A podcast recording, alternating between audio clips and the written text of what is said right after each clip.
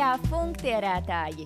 Cik sen es šo nesmu te teikusi un jūs uzrunājusi. Tāpat kā nav izdevies arī pielikt tādu skaistu punktu pirmajai funktieru sezonai.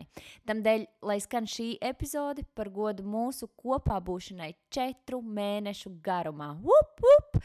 Jūs esat fantastiski klausītāji. Es zinu, ka šis izklausās pēc uh, rokzvaigznes cienīga teksta saviem faniem, līdz kādai man, protams, kā ar kājām līdz Ķīnai, bet goda vārds jūs esat labākie.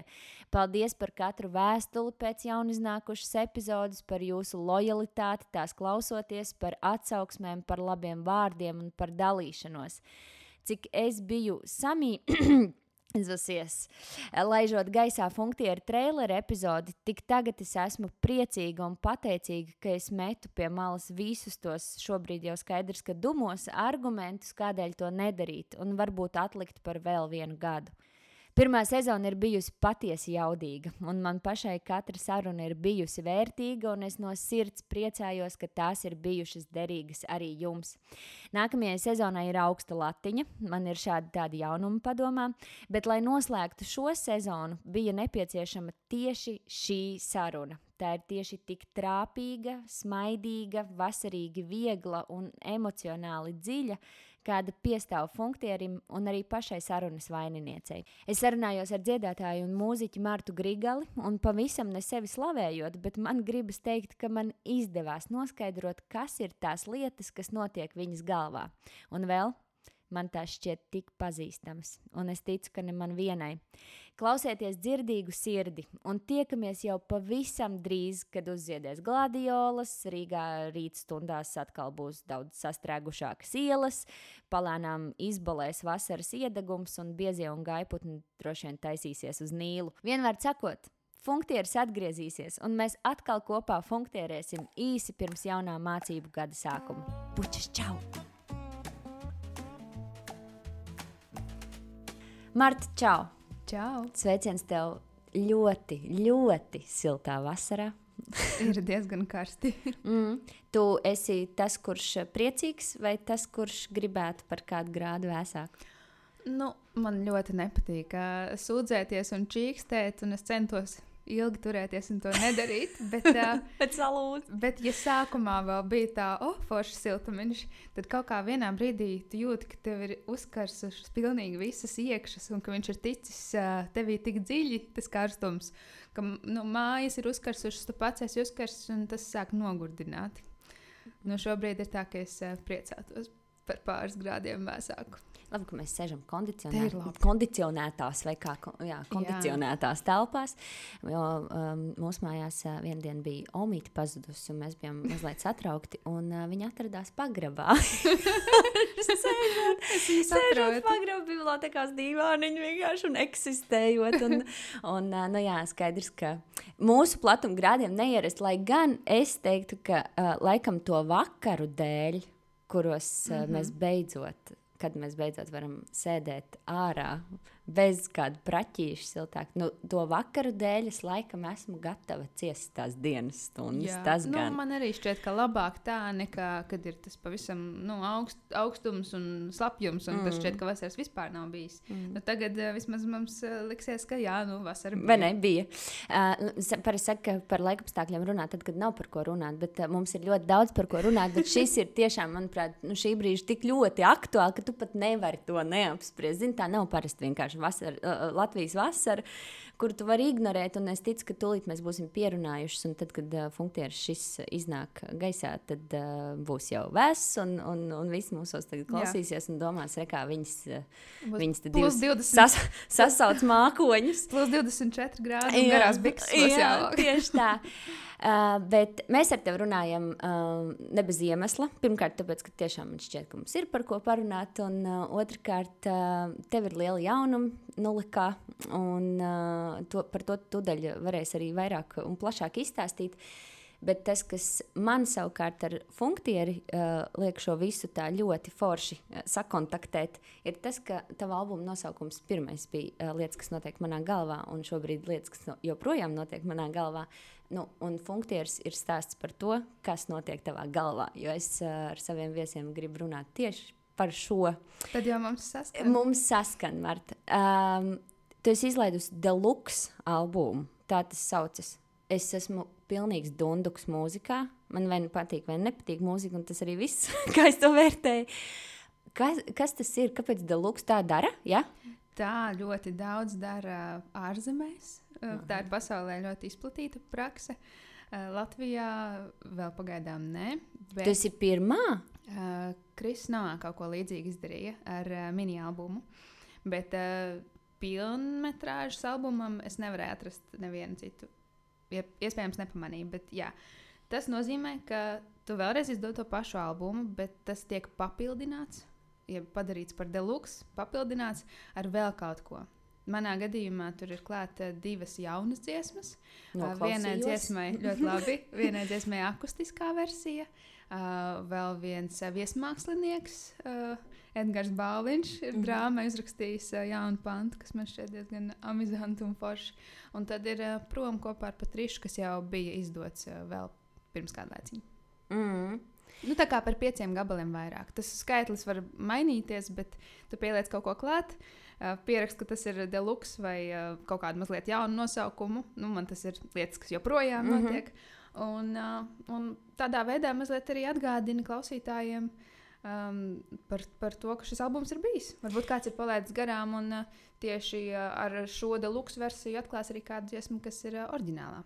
Tu esi tāds caurlauzis šajā ziņā mūs, pie mums tiešām, jo nu, es saku, es neesmu rādītājs un ne pēc manis spriest, bet es pieļauju, ka ļoti daudziem tas uh, bija kas tāds uh, nezināms, nedzirdēts un uh, nebaudīts līdz šim. Un, un tagad, kad tu par to stāsti, šitā ten man te interesanti. Ļoti, nu, ļoti. Jā, es domāju, Eh, ka tas kļūs aizvien uh, izplatītāk. Tāpēc, ka tā ir, uh, nu, tā ir gan tāda diezgan prātīga mārketinga lieta no vienas puses, no Es otras puses tas ļauj iedomājos. arī mūziķim mazliet ilgāk pakavēties tajā albuma sajūtā, jo man tieši to vēl ļoti arī gribējās. Man tagad ienāca prātā, tu varētu nākamo izdot super deluxe un vēl pagarināt. Tā jau var turpināt un turpināt, bet uh, nu, ir jau jāprot arī uh, apstāties. Jā, nē, bet uh, dikti fēni. Es uh, tiešām šeit, tieši no šī viedokļa, kā tu saki, tāds uh, gudrs mārketinga gājiens uh, un šeit ļoti labi. Nu, Prima. Būs kaut kas tāds ar funkciju jāsadomā, kā es varētu deluxe funkciju kaut kādu. Jā, jā. sataisīt. Ir Nu, man ir visi visādi uh, m, tādi jau aizmetnīši mm -hmm. manā galvā, ko un kā, bet es nekad nebiju iedomājies, ka tas, ir, nu, ka tas spēlē šādi kaut kā, kā tāds pagarinājums, papildinājums, kaut kas Jā. man šķiet vienkārši, nu, ka kaut kas inovatīvs jārada, bet redz, ka, nu jā. Jā, nu, visas lietas jau ir izdomātas. Vajag tikai tās, eh, funktierēt. Tieši tā. Marta, um, kas notiek tavā galvā? Um, es zinu, mm, kas, kas ir albumā, gan iepriekšējā, gan deluxe versijā, un dziesmu vārdos un tekstos to noteikti var saklausīt, kas notiek galvā. Bet uh, ārpus mūzikas un tavām šī brīža aktualitātēm, kas ir ār, par un ap mūziku, kas ir uh, tas, kas šobrīd uh, nodarbina tevi visvairāk? Tas lielais jautājums, nu, katrā dzīves posmā un katrā sezonā mums tāds ir. Kas ir tavējais? Nu, tāda viena jautājuma laikam nav. Drīzāk tā ir visu laiku tāda kustība. Un, uh, par to es, protams, arī domāju, kāpēc man tā ir. Bet man visu laiku ir tā baigā mazuma piegarša mm. -hmm. visam. Un tas droši vien arī izskaidro to, kāpēc es neapstājos, kāpēc visu laiku varbūt šķiet, ka visu laiku, nu, kā var visu laiku kaut ko mm. -hmm. darīt, un vēl, un vēl, un vēl. Bet uh, jā, man, man kaut kā man nepietiek, un uh, ļoti gribas augt un attīstīties, un visu vairāk, visu labāk. Un tas arī ir droši vien tas, kas notiek manā galvā, kā es varu būt labāka, kā es varu būt laimīgāka, kā es varu, ko es varu dot citiem, un, un ko es varu arī pati ar sevi darīt, mm. lai, lai, nu, lai mana eksistence šeit būtu attaisnota. Es tik ļoti, ļoti, ļoti, ļoti labi saprotu, ko tu saki.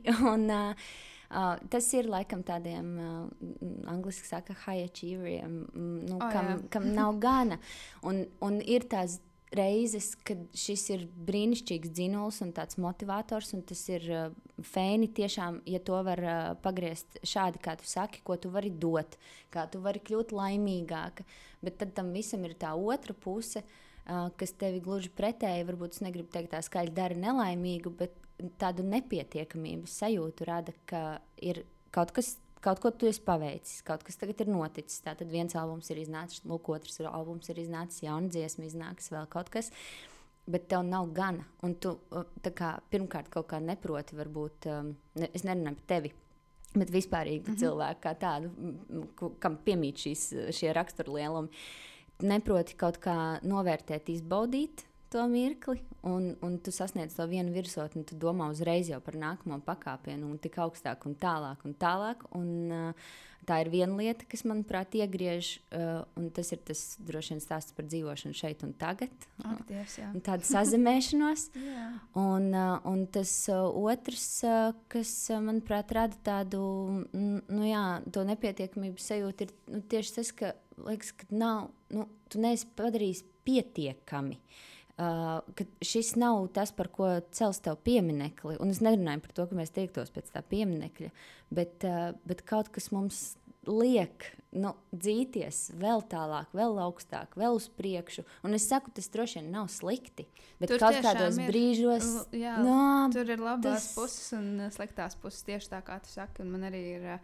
Uh, brīži, kad es jūtos kalnu virsotnē, un brīži, kad es jūtos vienkārši tā, ka man ir jāpaliek zem sagas, un nu, labi, ne šajā karstumā, bet metaforiski. un uh, jāpazūd. Un, uh, un, jā, un tiešām tas uh, sevis novērtēšana un gandarījums par paveikto, nu, kaut kādā mērā varbūt uz pāris dienām tas uzrodas pēc kaut kā tiešām forša, bet uzreiz ir nākamais, uzreiz vajag vēl. Un, uh, jā, nu, un kaut kas kā... ar diviem galiem. Jā, un kā, un, bet, nu, jā. Es par, personīgi, man ir viens tāds uh, mans mazais ierocis, kā es cenšos uh, ar šo kaut kā sevi varbūt ne. Uh, ne vairāk apbalvot, bet, eh, bet labāk par to justies, pati sev likt, eh, sadalot tos, tos visus tādus lielos eh, posmus, mazākos tādos nogrieznīšos un svinot tādas mazas uzvariņas. Un tad, tad tas kopums savācās, tas groziņš ir tāds pilnāks, un šķiet, ka tu esi izbaudījis varbūt vairāk, bet tik vai tā. Es arī dzīvi dzīvoju tādos projektos, mm. un tu gaidi, visu laiku tās ir tādas gaidas. tā kā tu gaidi ceļojumu, tā kā tu gaidi savus svētkus, tā kā tu kaut ko gaidi, tu visu laiku tas gatavošanās process manī ir uh, daudz uh, tāds saviņojošāks kā tas gala rezultāts. Un, zini, uh, ir, man ir tāda lieta, kā principā tāds. Kā lai latviešu pasakā? Šito esmu izdomājis angliski, un tagad stulbi būs teikt, bet uh, Nē, man varēs palīdzēt. Tāds after release blues, ka tu izdod ja, to dziesmu mm -hmm. vai ko, mhm. un tad pēc tam ir tāds ritīgs mm -hmm. kalna uzreiz lejā. Jo visforšākais brīdis man, kā uh, dziesmu autorei, ir uh, tas brīdis, kad tikko kā dziesma ir uzrakstīta, mm -hmm. un arī tad, kad tikko ir jau ierakstīts vokāls, un producents ir izdarījis savu darbu, un es tagad klausos to gatavo rezultātu, un man šķiet, oh, yes, jā, man tā patīk. Un tad tu gaidi to izdošanu, jā, un tu saproti, ka patiesībā jau nu, nekas nemainās. Cilvēkiem visiem dzīve turpinās, nekas nav noticis. Tas, tas, tas tavs veikums ir viens tāds maziņš puteklītis. Un, uh, jā, un tad dažreiz uznāk tādas, uh, tādas skumjas, un tad atkal tā tālāk. Bet kā domā, ko mēs gribam? Kam būtu jānotiek? Nu, kas būtu tas, kas tev ir? Uh, likt saprast, nu jā, šobrīd, Marta, tu vari mm, sev uzsist pa plecu un mierīgi apsēsties uz dīvāniņa un pasēdēt, nezinu, atlikušo dzīvi, piemēram. Labi, tā būs droši vien tagad uz 70, mm -hmm. nevis šodien, vai ne? Un, bet, bet kas būtu, um. tās, kas būtu tas sasniegums, vai kas būtu tas mērķis, kur ir tas gals? Man šķiet, ka nav gala, jo visu laiku tas mērķis mainās. Man vienmēr šķiet, ka, nu, ja man tur būtu vairāk uh, pirmajā diennaktī, klausījumu Spotify, vai ja būtu tur kaut kāda lielāka rezonance kaut kur. Bet uh, aug jau ar katru reizi. Un, piemēram, ja man kāds būtu pirms gadiem, uh, trīs, četriem, pateicis, ka būs tā, kā ir šobrīd, es būtu bijusi absolūtā sajūsmā. Bet tagad jau es esmu sēdot. Tieši tā. Tieši tā, un es arī visu laiku domāju par to, par to, kas būs priekšā, kas būs tālāk. Un tajā pašā laikā arī uh, kavējos kaut kādās uh, atmiņās. Nu, vispārīgi runājot, arī pieminēju to dzīvošanu šeit un tagad. un tas ir uh, kaut kas tāds, ko mēs droši vien mācāmies visu mūžu. Mm. Tāda apziņotības prakse šeit pēdējos gados ir ļoti, ļoti gūsta tādu plašu ievērību tiešām sabiedrībā, kad mēs uh, sākam par to piedomāt, mēs sākam pieslēgties uh, sev, savai dzīvei, visā, visos aspektos. Es esmu ar tik daudz eh, arī šeit funkcionētājiem par to runājis. Kur nu kuram tā aktualitāte, citam tas ir par apzinātu ēšanu, citam par dzīvošanu, domāšanu, rakstīšanu, dzējošanu, vēl kā citādāk, bet, eh, bet tā apziņotība ienāk ar vien, ar vien vairāk eh, mūsu ikdienā. Un droši vien tas ir tas, kas vienīgi, nu, ne teiksim, vienīgais, bet viens no tādiem lielajiem salmiņiem, pie kā ķerties, jo bija droši vien pat dūlu, kaut kā mēs skrējām par ātru šajā visā vāveres ritenī. Es domāju, ka pasaule bija ļoti iestrēgusi tajā mm, ilūzijā, ka veiksminieki ir tie, kas, eh, kas skries ātrāk. Mm -hmm. Un tagad man šķiet, cilvēki beidzot sāk saprast, ka būt veiksmīgam ir nevis eh, nu, izdarīt vairāk, un ātrāk un labāk, bet eh, izbaudīt darīšanu un izbaudīt būšanu. Un tā ir tā veiksme, kuru mm. īsti noķert nevar. Mm. Mēs uh, tikko ar uh, vīru bijām uz uh, multfilmu Jo nu, nebija kinoteātrī vienkārši tajā Jūs laikā. Ko ska... Mēs bijām divi tādi uz mūteni. un uh, tā bija mūtene The Soul, jā, dvēseles. Man liekas, tas ir ļoti labs atsauksmes. Brīnišķīgi mūteni. Un labi, ka mēs bijām divi tā, jo man bērni, piemēram, manuprāt, vēl ir par mazu tev grētu, varbūt jau uztvertu to domu, bet, um, bet uh, citādi tur bija jāiedziļinās. Un tas ir pieaugušajiem arī mm -hmm. ļoti vērtīgi. Un tur bija tieši, tieši stāsts par šo. Tas ir multfilmas atrisinājums. Man jāaiziet, es neesmu uz kino vēl bijusi kopš, uh, kopš drīkst. Mm -hmm. Ļoti, ļoti, ļoti savāda sajūta. un ļoti garšīgs popkorns. Gribēju aiziet uz multfilmu. jā, un, uh, un nē, es tiešām rekomendēju mm. brīnišķīgu multfilmu. Bet uh, jā, tajā tieši, un uh, beigās, nu, kā ar bombu papīri. Un, un, un stāsts tieši par šo. Jā par, par dzīves izbaudīšanu un uh, katra mirkļa ķeršanu. Par to ir tas, nevis tas, pēc kā mēs tur kaut bet, kur skrienam un dzenamies. Bet es vēl gribu papildināt, ka tad, kad tu sāc domāt, ka nu vajadzētu vairāk izbaudīt šo mirkli, tu sāc stresot jā, vairāk. Jā, tu sevi vēl jo vairāk sakurini. Jā, jā, jā Dievs saka, Dievs, mm -hmm. es taču šobrīd neizbaudu. jā, tā vispār jēga. jā, un manas domas ir citur un tam līdz. Es zinu, ka tu um, pavisam nesen arī savā Instagram profilā skolā runāja par to, ka tu neproti atpūsties. Es nerunāju par to, mm -hmm. ka tu mhm. sēdēji pie basēna ar kokčiku rokās, bet, eh, bet tu nevari atslēgt eh, galvu. Un tas nav par laika atrašanu vai menedžmentu, bet par tieši, tieši par to galvas sakārtošanu. Jā. Un uh, tad es tev gribu jautāt, vai tu radi kādu risinājumu, vai tu radi tikai milzu atbalstu no visiem citiem, ka tu neesi viena mūsu pasaules tāda. Es, uh, jā, gan to, gan vēl, vēl man īstenībā iepriecināja kāds cilvēks, kurš atrakstīja, ka nu, nepārmet sev, uh, vienkārši tu tāda esi. Tavas smadzenes tā strādā. Un tas kaut kā arī starp visiem tiem padomiem un, uh, un tām ziņām, jā, man ir tāpat. Tas arī palīdzēja. Ka, nu, jā, īstenībā nu, es tāda esmu. Man ir, man ir šī lieta, manī es jau sen ar to cīnos, uh, ar trauksmi un visu, kas no tā izriet. Uh, bet uh, es esmu sapratusi arī to, ka vajag um, nu, ar sevi vajag strādāt. Un es ļoti labi zinu, ka telefons eh, ir uh, mana atkarība un uh, mans vājais punkts. Un tur notiek tik daudz, un tur ir visu laiku kāda aplikācija, ko refreshot, un kaut kas, ko nočekot un apskatīties. Un, um, Man ir tāda sajūta, ka es uh, iegūstu lielāku mieru brīdī, kad es telefonu ne tikai nolieku malā, bet izslēdzu. Mm -hmm. un, um, tad man, ir, tad man šķiet, ka man neviens netiek klāt. Bet tāpat laikā uh, tur notiek tavs darbs. Mm -hmm. nu, tā ir liela daļa no, no tā, kā, kā tu arī kaut vai pelni naudu.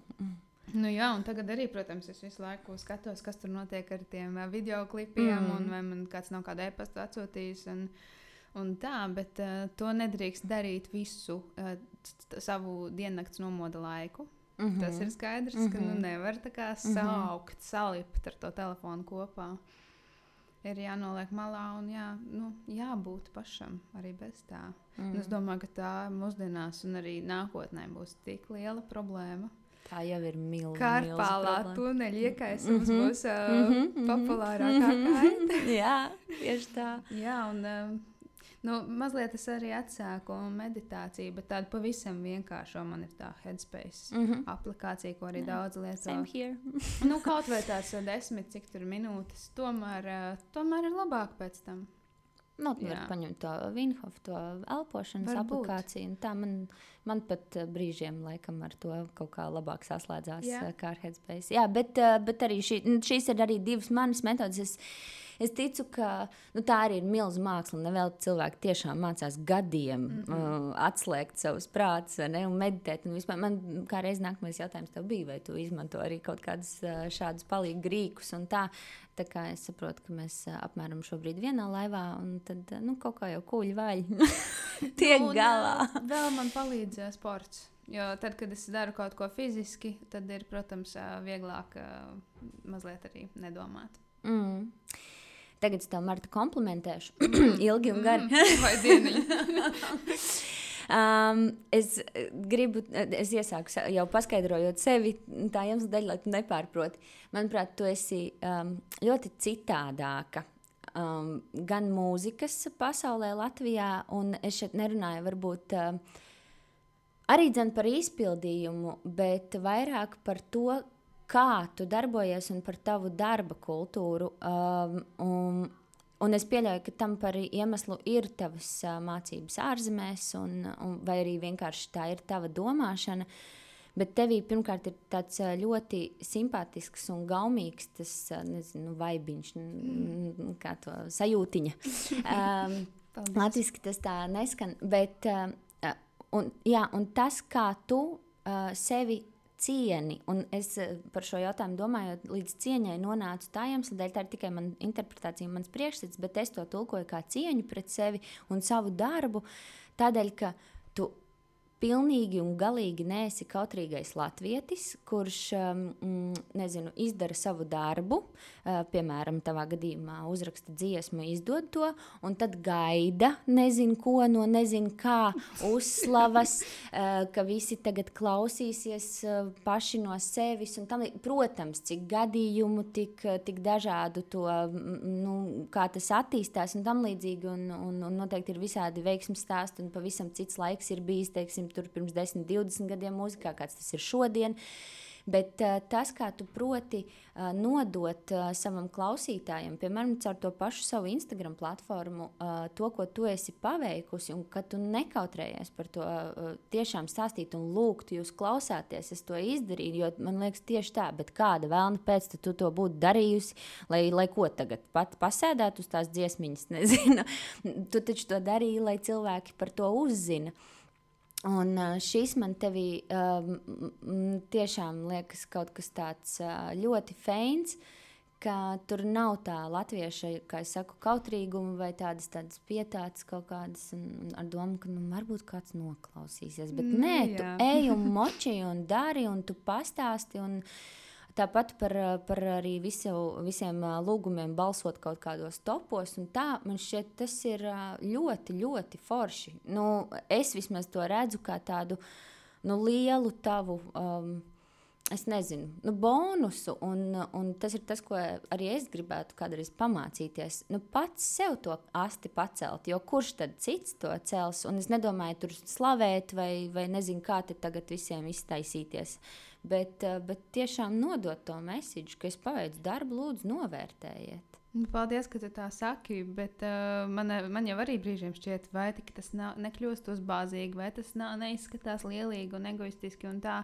Bet uh, tiešām tā laikam ir uh, cieņa un nevis pret sevi, bet tas ir, uh, tā, tā ir mīlestība pret to radīto lietu. Un es to laikam kaut kā pat uh, no vienas puses atdalu no sevis. Man, man, tad, ja es stāstu par savu dziesmu, man nešķiet, ka es uh, stāstu par sevi. Man vienkārši šķiet, ka tā dziesma ir pelnījusi, jo tur tiešām ir ielikta tik uh, liela mīlestība un tik liels darbs, ka tā dziesma ir pelnījusi, lai uh, par to uzzinātu pēc iespējas vairāk cilvēku, kuriem tā varētu patikt. Uh, man šķiet, uh, es varbūt tagad uh, nepateikšu precīzi citātu, bet uh, uh, Reinis Sejans, kurš man producēja pirmo mini-albumu prezentācijā, teica, ka no malas varbūt tā neizskatās, bet ka Marta patiesībā ir tāds ritīgs uh, tanks. Mm -hmm. Mazais tanks mm Mhm. -hmm. vai mazais traktors, kā viņš ir teicis. Man liekas, ka tanks. Nu, ka viņi jā, iet uz priekšu, un tur nemaz nav tik viegli nostāties ceļā. Jo es esmu sapratusi, ka nu, tas laiks pārāk ātri skrien, lai sēdētu un, un gaidītu, ka kaut kas uzkritīs uz, uz galvas. Nu, Un uzkrīt jā. jau uz galvas, bet manuprāt, uzkrīt vairāk tiešām darītājiem. dara. Mm -hmm. Tad jau arī tās iespējas uh, pavērs un rodas. Bet um, pašam arī ir jādarbojas. Nē, nu Mm. tas, ta, tas skaidrs, ka ir vietā arī- cits neizdarīs. Kaut kur ir arī iekšā iekodēta tā baigā baile uh, izskatīties iedomīgam Mm -hmm. vai kļūt Mhm. uzbāzīgam. Un tam man nākas gan izvēlēt katru dienu sev uh, kāpt pāri. Tā ir cīņa ar sevi. Man šķiet, ka tas mums ir latviešiem tā. Nu, ka neesi pārāk li- lielīgs un lecīgs. Un, Protams, protams. Jā. Nesapriecājies par daudz, nedodies. Um, Citās valstīs tas tā nav. Citiem pat neienāktu prātā kautrēties lieku reizi, atgādināt par kaut kādu savu projektu par savu radīto mākslas darbu. Tas mm. ir arī man šķiet ļoti no mentalitātes. No, Jā, nu, droši vien skaidrs, ka visi nav vienā maisā liekami un tam Mm. līdzīgi, bet, eh, bet jā, es pilnīgi piekrītu, ka tā, ka tā ir tāda iezīme, kas ir mūsos un, un tas kautrīgums kaut kur un, un tāds. Jo īpaši, manuprāt, tiešām, ja runa ir par saviem darbiem, nu, ja tu jau nestāst par. eh, Par saviem apaļumiem. Tu stāsti par savu padarītu. Un, un arī, jā, vai ne? Un arī, ja tas būtu tas, ko tu, bū, par ko tu būtu lepna, ja tas būtu par, par, par kādām āršķirībām, arī tad, kāpēc ne? Bet, ja tas ir tavs un tas ir tavs lepnums, un, un tas arī ir paveikts, tad, tad hei, nu, tev ir visas tiesības par, par to būt lepnam. Uh, bet, manuprāt, tiešām, ja runa ir par darbiem, tad tur vajadzētu pilnībā atmest uh, jau kādas, um, kādas tādas uh, kautrīguma, nezinu, paliekas. Nu, un protams, un ja gadījumā tiešām kāds tas nokaitinās un kādam nepatiks, nu, Tā ir viņa neviens jau- izvēle. Neviens jau netur. Nu, bet, protams, pirmkārt, un otrkārt, tas jau atkal ir stāsts par, par viņiem un, un kāpēc tas kaitina. Un galvenais jau, lai paliek tie, tie īstie. Un lai manā burbulī, manā sekotāju, man, manā klausītāju lokā ir tie, kuriem tas ir vajadzīgs, kuriem tas patīk, kurus tas iepriecina. Man nemaz tā īpaši nepatīk tā sajūta, ka kāds skatās tos manas stāstus un, Un, bet skatās. "Ak, Dievs, Bet skatās, var." bet skatās. Jā, un tad nu, netīšām gribot aizsūtīt kādam citam, atsūtīt tev ziņu. tā man nav gadījies. Ai, nu tad gaidi, šis ir vislabākais. Ja es sen saņēmu, man tāda vīns, ka jau uz nerviem. un šīs ir nu, dien, dienas odziņas. un tā, un labi zināt, zin kā tas arī atgriež kaut kā, ne, es nedzīvoju nerealitātē, es eh, šo apzinos, bet vienkārši, jā, šie ir tādi reality čeki. Tad Tik saprot. smieklīgi. Jā, uh, bet ne par to. Um, jā, par pārliecības tādu arī au, audzēšanu sevi, un, un kas nav gluži. Ziniet, kā tur tomātu izaudzēt, bet, bet tas arī ir tāds nu, milzu darbiņš, un, un tā ir tāda kopšana, un sevis tiešām apmīļošana, aplaistīšana, pabarošana. Uh, un es zinu, ka es. Um, Es, man ir tie ieroči, kuri man ir jāvelk ārā brīžos, kad man šķiet, nu, ka, ka ir kaut kā nu, jāsapurina. Piemēram, tā pārliecība jāuzaudzē. Es tiešām ļoti mērķiecīgi pie šī strādāju, tur ilgu laiku un tam līdzīgi. Un man šķiet, ka nu, nav neviens eh, nu, tāds, kurš to varētu sagraut. Tomēr, nu, protams, kaut kādi brīži ir, un tur tā pārliecība sašķobās. Kas ir tavi tādi um, tie paņēmieni, kad tu jūti? Ka, ka tev ir jāieslēdz eh, kaut kas no sevis jāizrok kaut kas tāds, kas, eh, kas to pārliecību par sevi atkal uzjundīja. Hmm. Nu, man vispār diezgan uh, liela pārliecība iedeva bērni. Mm Mm. Es esmu arī dzirdējusi no citām sievietēm, šo, ka tā tas notiek. Kādreiz, ja man šķiet, ka es kaut ko nevaru, tad es sev atgādinu caur viņiem, ka es varu.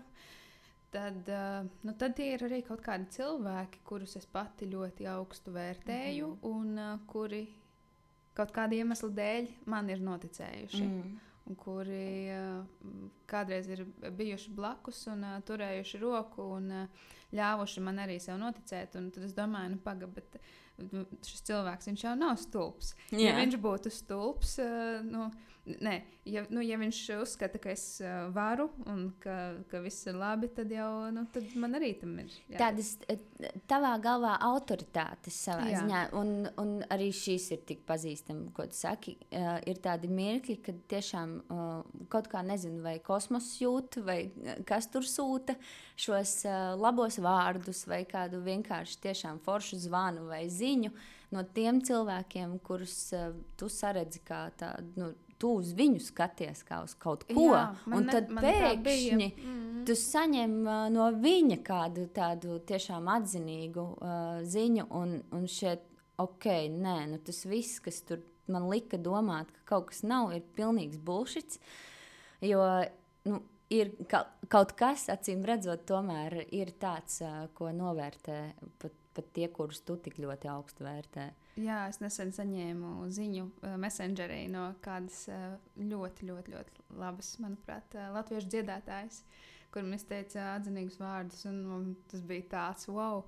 Un, uh, tas man arī uh, lika saprast to, ka man pašai arī es jau to daru, bet es tagad cenšos to darīt vēl vairāk. Ka man arī jau ir kaut kas, ko dot uh, citiem, mm. -hmm. kaut kas, ko dot uh, tiem, kas, kas sāk un arī meklē sevi. Un, ja es redzu kaut ko, kas man šķiet interesants un talantīgs un perspektīvs, tad es arī uzrakstu mm, šim cilvēkam, pasaku.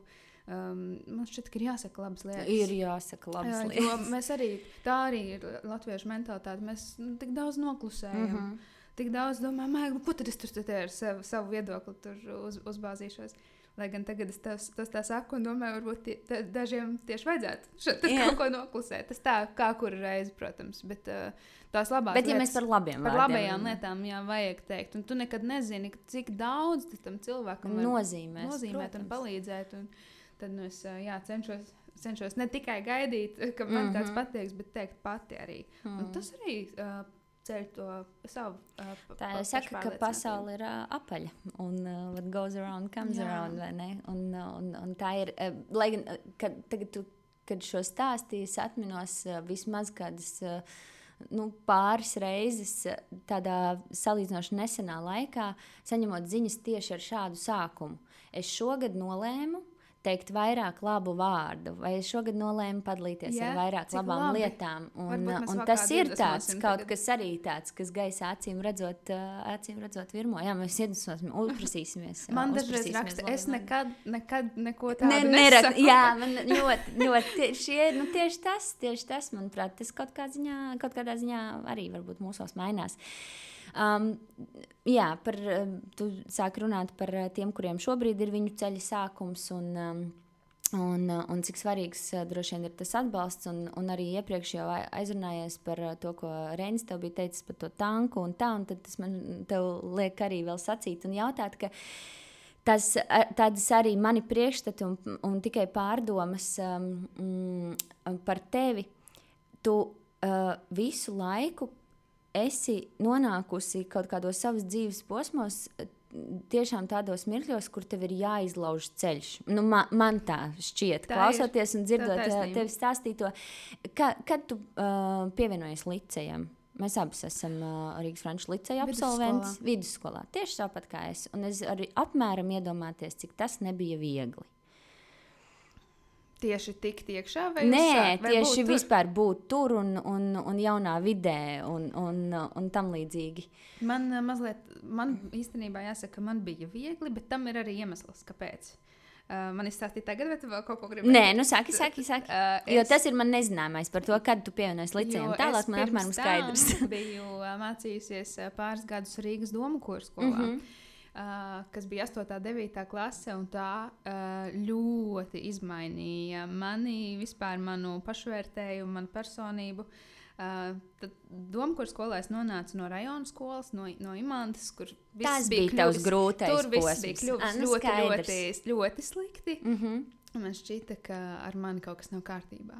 Un tad es uh, aizgāju uz, uh, uz domu skolu un sapratu, ka ar mani viss ir kārtībā, ka viss ir forši. un Man vienkārši bija mm, jāatrod citi cilvēki. Mm -hmm. Uh, tur, tur kaut kā mm, atnāca tā pārliecība par sevi kaut kādā mērā, kas ļāva arī uh, Frančijas līcijā iejusties diezgan viegli. Atrast savu kompāniju, un uh, es tiešām izbaudīju vidusskolas laiku. Es tiešām, tiešām izbaudīju. Mm. Bija, man, man, bija, man bija forši. Jā, par, par iejušanos uh, manā gadījumā laikam arī nav nekādu ne bažu, ne, ne, ne sāpes. Bet, uh, bet tas, ka jā, es savukārt nācu no mazpilsētas mm. -hmm. uz vidusskolu. Un, uh, Un tas, kā notika dzīve Rīgā un, uh, un skolā, bija nu, krāsī atšķirīgi, kā tas bija iepriekš bijis uh, laukos, kur, uh, kur esi principā jau kopš dzimšanas brīža pirmkārt pazīstams ar visu skolotāju flaku, mm -hmm. uh, šlaku un, un, un tā. Un, un visādi šādi aspekti, kas man, mani un manu personību raksturu vispār vaiprātā audzināja. Nu, tas Nu, tas jā. bija tāds milzīgs tāds, pārmaiņu laiks. Un, Tad, tev, tad tavā gadījumā, okay, tā tad skolas maiņa, Jā. mirklis, kur bija jālauž ceļš, tad augstskola, kas, kas bija citā valstī, cita mm -hmm. kultūra, cita zeme, viss cits. Manuprāt, tāds milzīgs lēciens pieaugušo pasaulē. Nu, tas bija, jā, tas bija tas mans lielais Jā, pārmaiņu brīdis, jā. kad es aizbraucu no Latvijas. Jā. Savukārt, tieši tas pats, manuprāt, notiek atgriežoties, ko tu arī esi teikusi, kas arī nav necik vienkārši. Un, uh, un tad, savukārt, tu sāki savu uh, ceļu iet uh, teātra pasaulē, kur, kur tu. Uh, nu, jā, un es visu pasakīšu, un tad es teikšu, kas šeit, manuprāt, ir tāds vienojošais. Pēc tam tu nonāci mūzikā, mm, uh, un, un kur tu tagad arī esi. Un uh, droši vien ir vēl kaut kādi citi arī dzīves tie, mm, aspekti un būšanas, kur tā ir bijis, bet visu šo, um, manuprāt, tā vienojošais faktors visā šajā ir tas, ka tu pati, tiešām tā kā Reinis te saka, mm -hmm. tanks, vienkārši esi gājis šim visam cauri, man liekas, pati, pati, pati. Tas vārds pati man nezinu, kāpēc ienāca nu, tā prātā un, par tevi visos šajos brīžos dzīves domājot ka tu ļoti mērķiecīgi to ceļu savu uh, gāji. Un, un, un tiešām nevienā brīdī, arī kā tu saki, tagad nav vērts sēdēt un gaidīt kaut ko, bet arī tad tas tev ir bijis tā, tā vienmēr. Tas esi tu, tāda Mhm. esi, mm -hmm. vai, vai, vai kamā slēpjas šitais viss. Man šķiet, ka tas manī ir uh, iekodēts iekšā, jo es vienmēr tāda esmu bijusi. No, no kopš es sevi atceros, man nekad nu, ne, nav, man nekas nav licies pārāk liels šķērslis, lai kaut ko, lai kaut ko nedarītu. Nu, Nevis lai kaut ko nedarītu, bet zini, kas Marta, Nu. lai sevi nebīdītu. Man liekas, tas ir tas, kas ir tevī tas. Um, nu, tāds unikālais. Nevis lai kaut ko, nu jā, kāds grib kaut ko tur, nezinu, šo vai to tur mm, nezinu, nopelnīt, tas vai tas, bet tu sevi, nu, tā kā Martu visur tur, nu, un, un tiešām tādā vislabākajā nozīmē es to saku, nevis aiz tā, ka man šķistu, ka tu esi tur pārāk augstprātīgi vai visur tur bāzies vai vēl kaut ko, nē, Te, tieši pretēji. Manuprāt, tā ir baigā prasme. Nu, to droši vien tas par to jāsaka laikam maniem vecākiem arī paldies, kuriem es esmu vienīgais bērns un kuri man kaut kā ir iekodējuši iekšā to, ka es esmu svarīga. Un, Protams, es vienā brīdī uh, izaugot aplauzos, saprastama, ka nu, es neesmu Vienīgā svarīgā. Izrādās. Tas, tas arī, jā, jo ja tev ā, vienmēr ir bijis ļoti daudz ā, vecāku mīlestības un Nedalīts. komplimenti un tas apliecinājums, ka tas ir īpašs, ā, tad, ā, tad tas ir labi, bet tas vienā brīdī arī tomēr ā, dzīve, dzīve noliek pie vietas. Um, bet tomēr, tomēr tas, ko tu saki, nu, nu jā. Nu, jā Jo kaut kādā ir. ziņā man šķiet, ka visur tur, um, tajos manis nosauktajos pagrieziena punktos, tu esi bijis tāds baltais virbulis mazliet. Jā. Um, vai ne? Visur pievienojoties uh Mhm. -huh. vai kolektīviem, vai savas dzīves uh -huh. nu, tiem, tiem posmiņiem. Un, uh, un kaut kā šā vai tā, nu jā, ar visu to Un, ā, tu sevi aizbīdi. Un tas nevienā brīdī nav vispār bijis uh, uh, viegli. Un man visu laiku šķiet, ka es varbūt kaut ko, nu, nu ka man nepienāks, mm -hmm. ka tas Mhm. nav godīgi. Uh, tas uh, arī kā to sauc, tas imposter syndrome. Mm -hmm, mm -hmm. Tas, ka tūlīt, tūlīt viņi sapratīs, ka patiesībā es nemaz nedrīkstu te būt. Mm -hmm. Kaut kāda tāda jocīga, jocīga apziņa. Um, bet uh, tie ir visu laiku bijuši kaut kādi meklējumi. Un, un tagad šis pēdējais, uh, šis um, nu, laiks, kad ir sākusies mūzika, tas tāds pēdējais uh, posms, mm -hmm. kurš joprojām turpinās. Man tas ļoti patīk. Ļoti patīk. Uh, man arī teātris ļoti patika, bet uh, kaut kas tur uh, kaut kas nelīmējās līdz galam kopā. Bet tagad ir skaidrs, tu esi mūzikā. Tu mm. šo, šodien, ja, ja es būtu no mēneša nogāzusies un nezinātu neko iepriekš, tad tu man se, sevi ar, ar mani iepazīstinātu, sakot, ka tu esi dziedātāja, mūziķa Marta. Ja? Jā. Tad tas teātris vairs. Mm. Ja kādreiz būs kāda iespēja, tad es noteikti to apsvēršu. Es zināju, ka tu šitā teiksi. ka tu noteikti durvis neaiztaisi un tam līdzīgi. Bet, eh, bet ir bet, viena ļoti liela atšķirība starp mūziku un teātri. Man, priekš manis. Man mūzikā patīk viss process no A līdz Z. Man ļoti patīk sēdēt, domāt idejas, rakstīt dziesmas. Tur... Man ir pacietība tam. Teātrī man vislabāk patika tomēr tas gala rezultāts, kad izrāda ir gatava. Mm -hmm. Bet sēdēt uh, tumšās uh, mēģinājumu telpās ilgi un dikti. Piepīpētās mm, kafejnīcās. Jā. Tas man, tas mēģinājuma process neradīja tik lielu gandarījumu kā dziesmas radīšanas process. Līdz ar to nu, ir tā atšķirība, ko es izbaudu vairāk. Mm. Un tas man šķiet ir svarīgi. Un vēl, uh, lai radio neapvainojas arī. Jā, jo radio, arī, radio gan ir tāda lieta, kas uh, tā uzkrita uz galvas. Mm -hmm. Tas kaut kā, paldies visam, ka tā ir, jo tas, tas tāds foršs. Bet šie divi ir tādi ļoti, ļoti savienojami uh, Protams. profili. Manuprāt, mūziķis, kurš stāv pie DJ pults uh, radio eterā, ir nu, super ierasta praksa, un tā tam būs būt droši vien mūžīgi. Bet, uh, bet savukārt teātris un mūzika, nu, tur droši vien ka arī tev pašai ir skaidrs, ka kaut kādā mirklī nu, bija jāpienāk tam brīdim, kad ir jāizšķiras. Nu, tāds tu vairs neesi gan, jā. desmitgadnieks, kurš var tikt izvadāts uz visiem pulciņiem un, un uz visām pusēm. Ir, ir tāds brīdis, droši vien, ka ir jāliek tās abas kājas vienā uh, taciņas pusītē. Nu, jā, man arī kā ļoti emocionālam un jūtīgam cilvēkam bija grūti pieņemt to, ka režisoram vienmēr ir taisnība un uh, patiesībā tu neesi, tu neesi nekas. Tas, protams, ir atkarīgs no režisora un kā kurš strādā. Un, un man ir arī bijušas brīnišķīgas pieredzes, bet, bet brīžiem tas tik ļoti iedragā uh, to pašvērtējumu, ka to, to visi nemaz nevar izturēt. Un, mm. uh, man nervi varbūt nebija tam domāti. Mm. Tu mēdz nožēlot lietas. Tā ļoti nē. Man, man, man es ticu, ka uh, Um, lai kāds tas ceļš būtu, droši vien mēs, nu, mēs nenonāktu pie kaut kāda punkta C, ja nebūtu bijis A un B. Es ticu tādām lietām. Mm. Protams, ka tagad, uh, skatoties, es varēju daudz ko darīt uh, citādāk un, un labāk. Un es varu par to uzrakstīt dziesmu, bet, uh, bet, bet, bet nožēlot, nu, nu nē, tev jau ir nu, tev ir kaut kāda arī atbildības sajūta un uh, mīlestība pret to cilvēku, kas tu pats esi kādreiz bijis. Un tu tajā situācijā tu izdarīji labāko, ko tu varēji. Mm. Ar to, kas tev bija.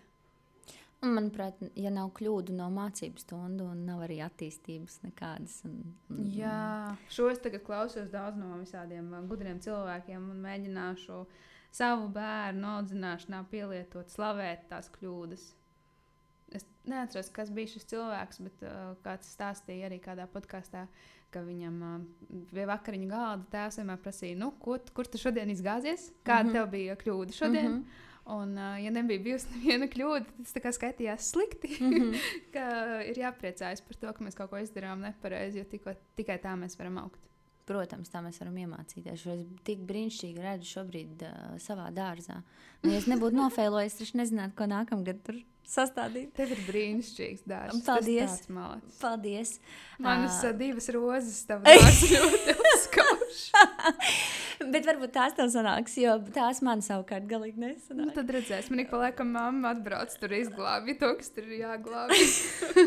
Labi, ka ir mammas, man, man, man arī rūpējās par skaistumu dārzais, par to, lai es varu ko apēst.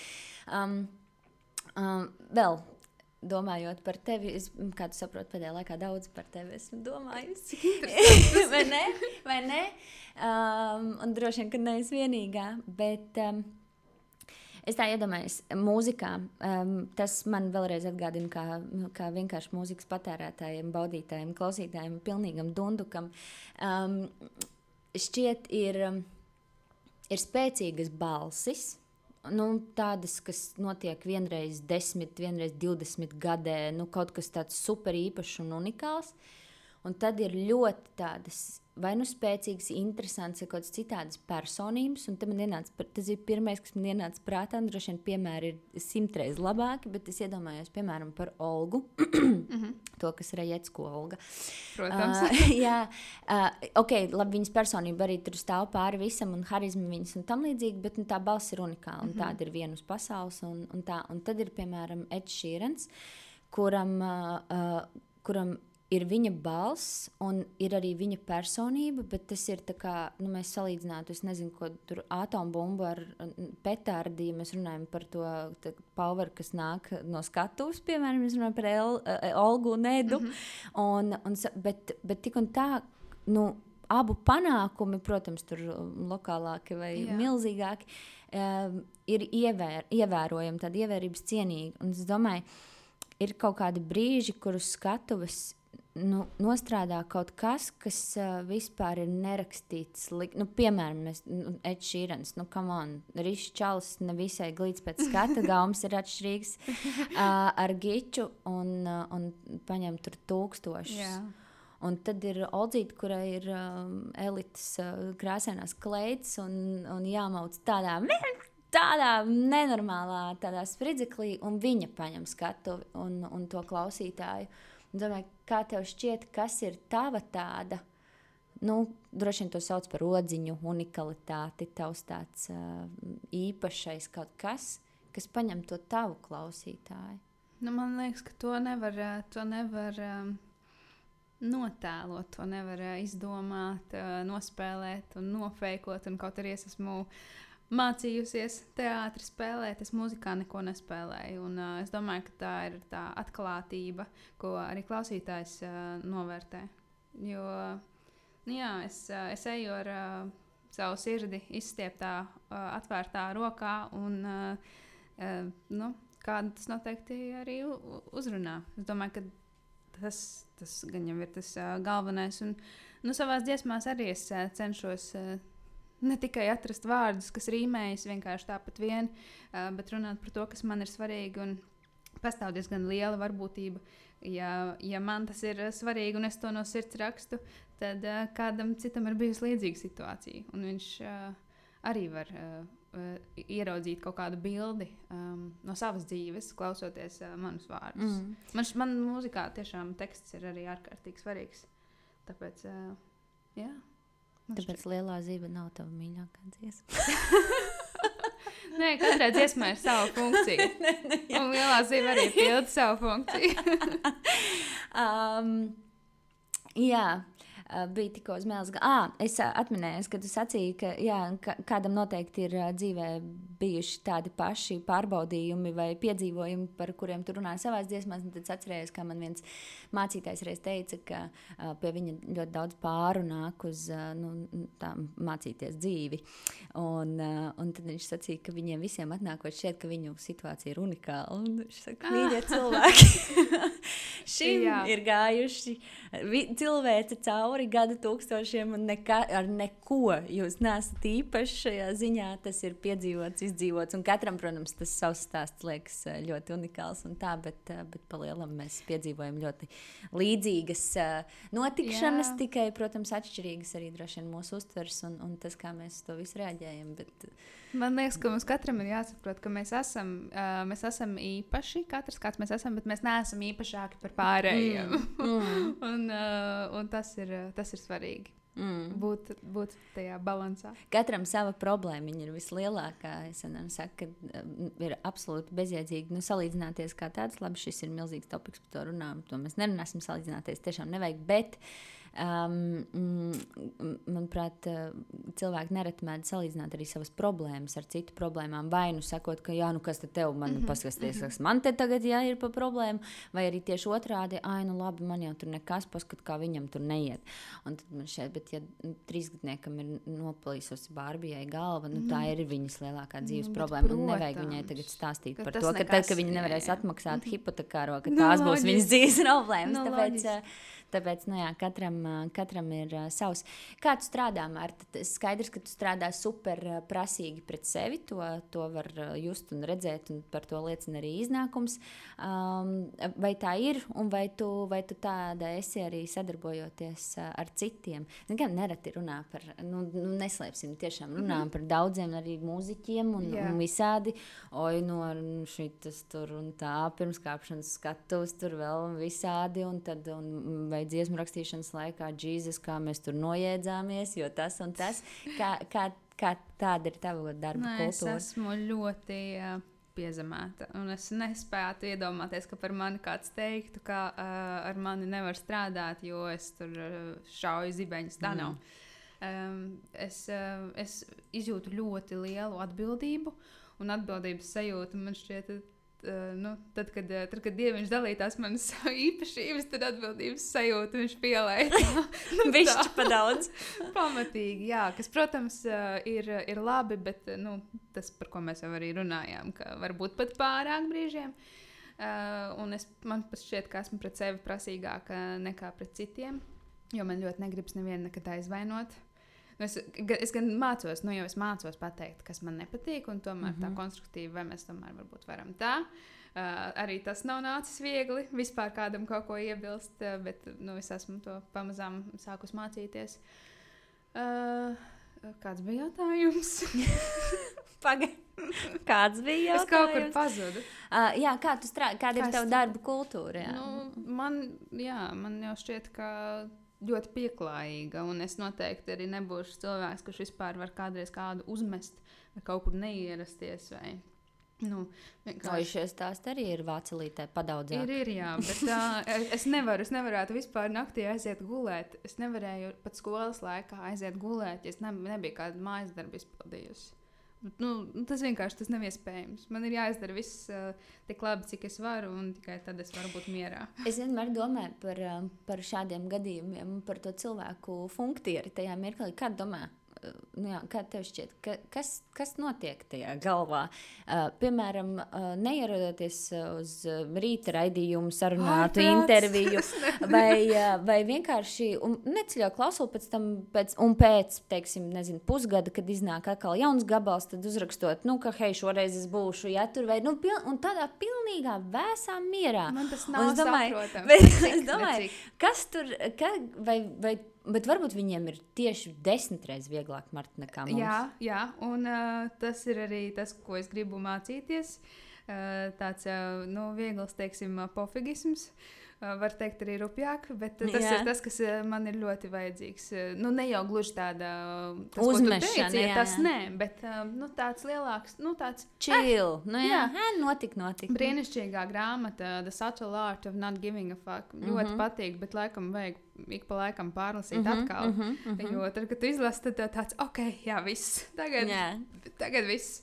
Bet tāpat aizmirstas tās lietas, un tu sāc atkal par visu Mm -hmm. Par visu dot tos savus fakus. Bet ir kaut, kāds, ir kaut kāds limits, cik tev viņi ir. Mm -hmm. nu, Katram savu faku vācu līniju. jā, un tur nevajag tu, iztērēt. Kad lieki. iztērē, jā, tad ir, tad ir uh, traki. Tad kā jākrāj un jāmeklē pa, pa visu pasauli, kur man ir faki. jā, es pārāk daudz tērēju. Jā, tur arī. Ja? Mm, nu, jā, jā, jā, skaidrs. Ka... Jā, nu, jā, piemēram, tieši atcerējos, bija. Mums bija šeit norunāta funkcija saruna ar uh, stilistu Juliju Verbickai, un uh, es aizmirsu datoru mājās. Es biju šeit jau piebraukusi pie, pie teikuma, un uh, es dzīvoju Siguldā. Ja. Un, uh, Un tas pārdzīvojums, kas tajā uh -huh. mirklī pārņem, un zeme, bet rūta, tu šobrīd nevari to ietekmēt. Viss ir čili griez to mašīnu ripā, brauc atpakaļ. Es, protams, pa to laiku biju sazvanījusi jau kādu no mainiekiem, kurš ved man pretim to datoru, mm -hmm. angažos uz to datoru, saņēmu, atbraucu šeit un beigu beigās, tā kā es vienmēr braucu ar rezervīti, es nokavēju 5 minūtes no iepriekš norunātā laika, lai gan es jau biju paspējis paziņot un atlikt to interviju par stundu un tam līdzīgi, ko vispār pat nevajadzēja beigās nu, darīt. Tam nebija tieši nekāds jēgas. Bet, bet tas, ko es raustu to visu ceļu, un kāds tas dra... un es domāju, kam šis palīdz? Vienkārši dari. Tagad ir noticis šādi. Pieņem, viss izdari, miers, nekas no tā ne, nu, nemainīsies, tā pasaule neapstāsies. Bet, nu, jā, kaut kā, kaut kā tie pārdzīvojumi. Un, Un tie fakti mētājās baigi. Nu, baigi jā, ikdienā pavisam. Jā. vainojam. Mm. Un... Tā tas ir. Jā, lai gan vienkārši nu, tā kā aizmirsās. Tas ir cilvēcīgi. Dažreiz vajag atcerēties, ka jāmēģina sev teikt tas, ko tu teiktu otram. Jā, situācijā. jā, vai bērnam Iedomājies, ja tā draudzenei tā gadītos, nu tu stulbā Jā, rūta. jā. Atkal. Ai, tā tāda. Datoru nevar paņemt. Jā. Kā ir mūziķi, manuprāt, no kuriem um, klausītājs uh, sagaida mūziku, tad mēs, piemēram, ļoti gaidām atkal jaunu mūzikas iznākšanu no konkrētām mūziķiem. Tad ir mūziķi, no kuriem mēs ārkārtīgi gaidām viņu koncertu šovus, jo viņi, viņi ar to ir, piemēram, tāda raksturīga vai dzīvās uzstāšanās. un Tā. Uh, ir mūziķi noteikti, no kuriem mēs gaidām skandālus, piemēram, jo nu, nav nekā cita, ko gaidīt. Kā, uh, un, uh, un, manuprāt, no tevis. Uh, vismaz es, šis, na- nav, nav pressure at all. Ja?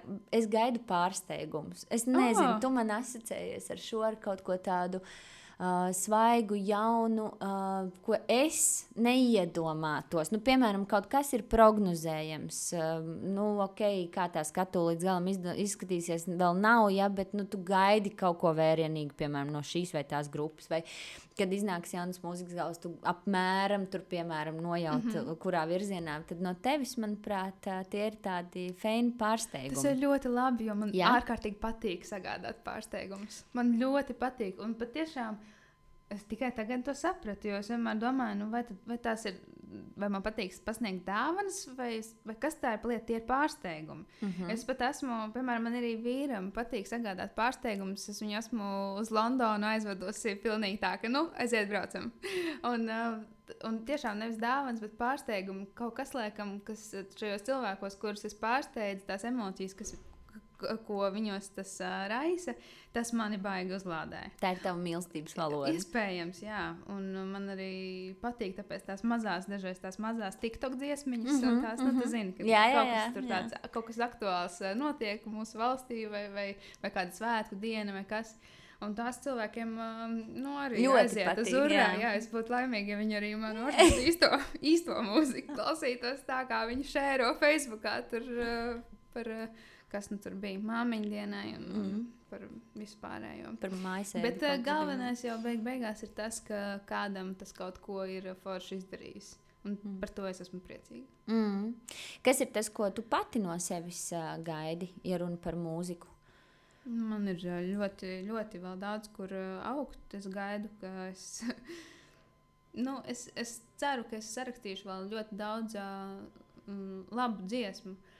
Un, uh, man, man pašai liekas diezgan forši tas, ka atskatoties uz manām pirmajām dziesmām, man tās vairāk nevisai patīk. Un tas no vienas puses ir bēdīgi, no otras puses tas uh, liek domāt, ka tas nozīmē, ka ir uh, izaugsme, ka kļūst labāk.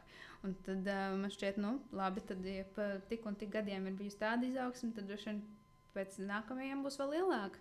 Vienkārši ir ļoti jāstrādā un ir jāatcerās, ka tas ir maratons, nevis sprints. Mm. Un nekas nenotiek uh, vienā, nu, nu, manā gadījumā noteikti nekas nenotiek vienā dienā. Un, um, man ir uh, gan, gan jāturpina pie vokālā pedagoga strādāt daudz un dikti, gan, uh, gan uh, rakstīt, gan arī ar, ar terapeitu īstenībā par, uh, nu, par to, kā tikt ar pašai ar tiem saviem kompleksiem un savām bailēm galā. Jo uh, manas bailes, ja, un mani uztraukumi, tas nav tas, ko es saviem klausītājiem gribu nodot. Mm. -hmm. Bet uh, mēs visi esam tikai cilvēki, un uh, dažreiz tas uh, ņem virsroku. Protams. Protams. Jo nu, es, uh, es, uh, es esmu ļoti emocionāla, un uh, to, to vajag uh, mācīties uh, savaldīt. Ir brīži, kad tam var ļaut vaļu, tad atkal to vajag tā kontrolēt. Sarežģīti vispār būt. Diez kas nav. Jā, bet es, nevar, es nevarētu citādāk. Es ik pa brīdim domāju, nē, viss varētu taču strādāt mierīgi, nu, mieri, nu kaut ko normālu. No 8 darīt. līdz 5. Kaut ko normālu. Jā, vai. Floristikas veikalā. Nu, vai pat kaut ko vienalga citu, bet Tas arī ir neizlikt sevi tik ļoti visu laiku vērtējumam. jo tas mm. -hmm. taču ir sāpīgi un mm. -hmm. traumatiski un uh, grūti. Bet, uh, bet tur es atrodu kaut, jēgu. jā, Un un, un kaut kas tamā, tajā Un, kamā jā, ir. un tas, kas mani visvairāk biedē, tas mani arī visvairāk piepilda. Nu, kā tā? Kāpēc tā ir? Nu, bet tāda es esmu. Nevar jau īsti tam, tu, es, es negribu tam turēties pretī. Un uh, nedrīkst arī nedrīkst klausīties, ja kāds, piemēram, pasaka, nu, varbūt tā nevajadzētu nodarboties ar mūziku. Nu, agrāk, ja man Kāds pasaka? Nu, ik pa laikam jau kāds komentārs uh, gadās. Es jau gan vairs nelasu Sūdu tos, brāļi. kas ir uh, tajos portālos. Komentārus vairs nelasu, bet, nu, ja kāds, piemēram, tiktu kā pie manas video pieraksta, tad jau es nevaru to nepamanīt. Protams. Ā, it, you can't unsee it. Bet tagad man, uh, man tas nu, šādi vieni komentāri tik ļoti vairs nu, neliek Neķer. uzreiz Mhm, pārdomāt mm -hmm, savu mm -hmm, dzīves mm. -hmm. izvēli. Jo es mēģinu arī vadīties pēc principa, uh, nepieņemt kritiku no kāda, pie kā tu neiet pēc padoma. Šis ir ļoti labs, jā. Um, protams, ka visiem patikt nevar, un uz to es arī vairs netiecos. Uh, un, uh, ir, ir jāsaprot, ka nu, ir labi tas, ja, ja, kādam tas, uh, ja kādam tas dara. Nevajag. Jā. Bet es pareizi saprotu, tāda pilnīga, absolūta miera tevī vēl, līdz- vēl šodien, piemēram, nav. Es šo. domāju, ka absolūts miers kapā tikai būs. Godīgi. Nu, ne, es, es nevaru iedomāties sevi pilnīgā mierā. tur spļaus grieztos svilpodu. Es, es, kamēr, es, kamēr man sirds uh, pukstēs un kamēr es spēšu kaut ko darīt, uh, es atradīšu kaut ko, par ko nebūtu mierā. Jo man mier, būtu mierā, man nav interesanti. Man ir jādzīvo tā, lai man, lai man ir interesanti. Un, jā. Un tas, manuprāt, jau jebkurā gadījumā ir ļoti, ļoti liels tāds uh, notikums katram šo apzināties un saprast, jo tā jau ir puse no uzvaras. Ar tiem nemieriem iemācīties tikt galā mm. -hmm. var, bet jau zināt to, ka tie ir tavējie, tavi nemieri, un tev tie ir pat nepieciešami. Ok, dozēti droši vien, un brīžiem par daudz, un tam līdzīgi, bet es saku, tā jau pēc tam ir tāda tikai kontrole, ko tur, ko tur tiem iesāc. Bet, uh, bet jau spēt sarunāt ar sevi, um, jā, es tieši. Tu pareizi saki, es gribētu iemācīties uh, lielāku kontroli par, uh, par, to, par to, kā es jūtos un par savu trauksmi un to miera, nemiera mm. balansu. To jā, bet nu, pilnībā meklēt kaut kādu zen zonu. Mm. -hmm. Tas nav priekš manis. Man, uh, nē. Nebūs tu Tibetā kaut kur kalna galiņā. Nē. Es, man, man pietiks jau ar to, ka es iemācīšos tiešām, kā jau teicu, izslēgt to telefonu un uh, vienkārši pabūt uh, ar saviem mīļajiem cilvēkiem, vai pabūt arī vienkārši pat ar sevi klusumā, neko nedarot. Pastaigājoties gar jūru, un nevis taisot uh, smukas stāstījus, vai kaut ko atkal klausoties, bet uh, vienkārši um, jā, iemācīties būt pašai uz mirkli, un tad atkal, lai tas nemieris turpinās.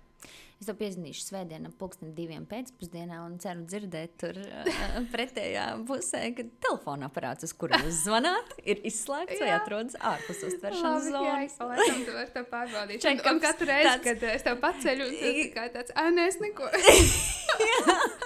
Nē, es neko negribēju, lai tā jau diena. Un Tā, zini kā, bet ir vieglāk, ka ir šitie, mm, šie mm, tādi tie badī, ar kuriem tu mm, sazinies ik pa laikam, un, un, un kas tev bišķiņ tur pie kontrolas un tā. Um, Marta, es tev noslēgumā uh, gribu dot izvēlēties no šīm divām uh, kartītēm. Es vienmēr devu tādu uh, kārtīgu kaudzīti ar tām. Tagad Es ir šoreiz... tās, ko neviens vairs negribēja. Nē, ir tieši tās divas, kuras es gribēju, lai tu man sniedz atbildi uz šiem diviem jautājumiem. Tu tagad redzi atziņu, manā pusītē ir jautājumi. Un es gribētu dzirdēt uh, uz abiem, bet nu, ko liktenis būs lēmis? Ja? Tā nu būs. Velc vienu un lasu to jautājumu. Ņemšu īsāko, jo tur mazāko lasīju. Nē, ot... nu, labi, Kas tā man- ir atziņa. Tu vari izlasīt atziņu. Jā, Man jālasa skaļi. Jā. varbūt trāpīgi. Tu par kaut ko domā, un tas liek tev aizmirst runāt. Un man ir. Šo tu vienkārši paturi prātā. Jā, Varbūt, kad dzīvē nodara. Bet otrā pusē ir jautājums, uz kuru es gribu, lai tu Ah. atbildi. cik vērts ir viens dzīves gads un viena diena? Šis ir ārkārtīgi trāpīgs jautājums, jo mans patiesībā viens no lielajiem dzīves jautājumiem, pie kā mēs nepieskārāmies tā baigi šoreiz, to mēs pietaupīsim tavam deluxe, Jā, jā. ir laiks.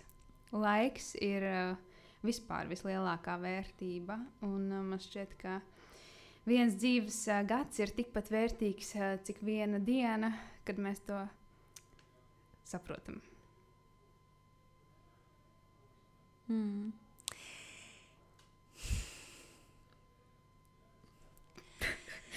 Sorry, tev būs jāieliek kaut kāda pauzīte. bez Nelikšu, nekādu pauzi. Ne? Mārcis, es tev teikšu tikai lielu paldies. Es, um, es apmēram varu iedomāties, varbūt, kas notiek šobrīd tavā galvā. Tur droši vien ir uh, domas par tēti.